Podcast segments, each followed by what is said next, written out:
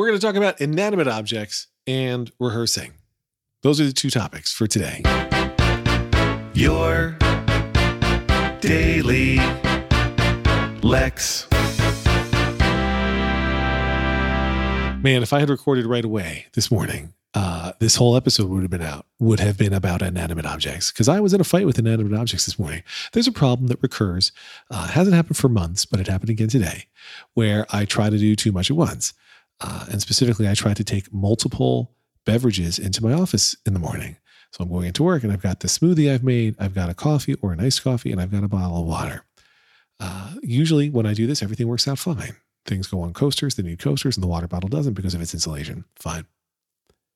But sometimes I come in and I'm trying to close the office door. And so I'm using my elbow to catch the door before it opens all the way and then start swinging it.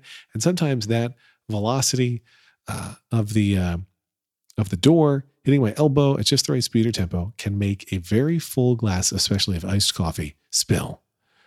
Uh, and that happened today. And I was mad. And I have to put everything down. Now my hands wet, the cup's wet. I got to deal with all that. I go through all that garbage, uh, you know, get the stuff from the kitchen to clean it up. Uh, and then when I'm cleaning it up, I say, oh, yeah, and the cup is still all covered in coffee on the sides too. So let me clean that up. And as I was cleaning that up today, I bumped it again. So in the act of cleaning its, you know, the iced coffee from the sides, and it's still 90 something percent full, I spilled more. And man, I was so mad at inanimate objects. I can get so mad at inanimate objects. I can't deny it. Uh, and I was mad. I was frustrated. And I was thinking about how annoying all inanimate objects are. So I think that everybody should know that uh, inanimate objects suck. So there was that. Then, but separately, I've been thinking about rehearsing. Um, obviously, I'm in rehearsals for Avenue Q. It's getting awfully close. And uh, we had a rough rehearsal earlier this week, and then we had a much better rehearsal last night, which is exactly how I expected to go. And the thing that I've been struggling with, and I've struggled with this in at least one other musical, is you know, they've got so many people to teach, it's hard to teach the music. Uh, and you know, they don't want to devote too much time to each individual part. So they might say, okay, sopranos, here's what you're doing. And alto one, you're doing this. And alto two, you're doing this. And uh, other special part, you're doing this. And then tenors and basses, here's your line. And then like by the time they get there, they kind of go through quickly because they they're tired of going over the same part over and over again. And I can't always learn music that fast. And so I, I had the, uh, the musical director make me some recordings of just my part. And I spent some of this morning early uh, putting together some recordings just for myself of tracks that are uh, either karaoke tracks from the musical or the actual tracks of the musical with my part uh, sung by me over it. And in some cases, the stuff is so hard and I don't know it yet that I have to like listen to the tracks that the musical director made for me in little chunks and then record that chunk and record the next chunk, record the next chunk, and then put it all together. And then it sounds seamless. Doing that and then listening to it, I can learn it in seconds. like uh, maybe not master it, but I can learn it and finally get it into my head. And then, you know, I'm, I'm willing to put in the work.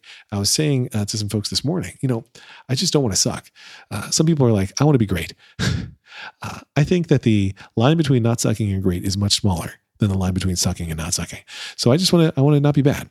And uh, the easiest way for me to have the opportunity to be great in my role in Avenue Q is uh, to have it all in my head, to not have to worry about it. As soon as I have to think about the choreography, or as soon as I have to think about the notes, or any, or the blocking, or any of it, it's gone.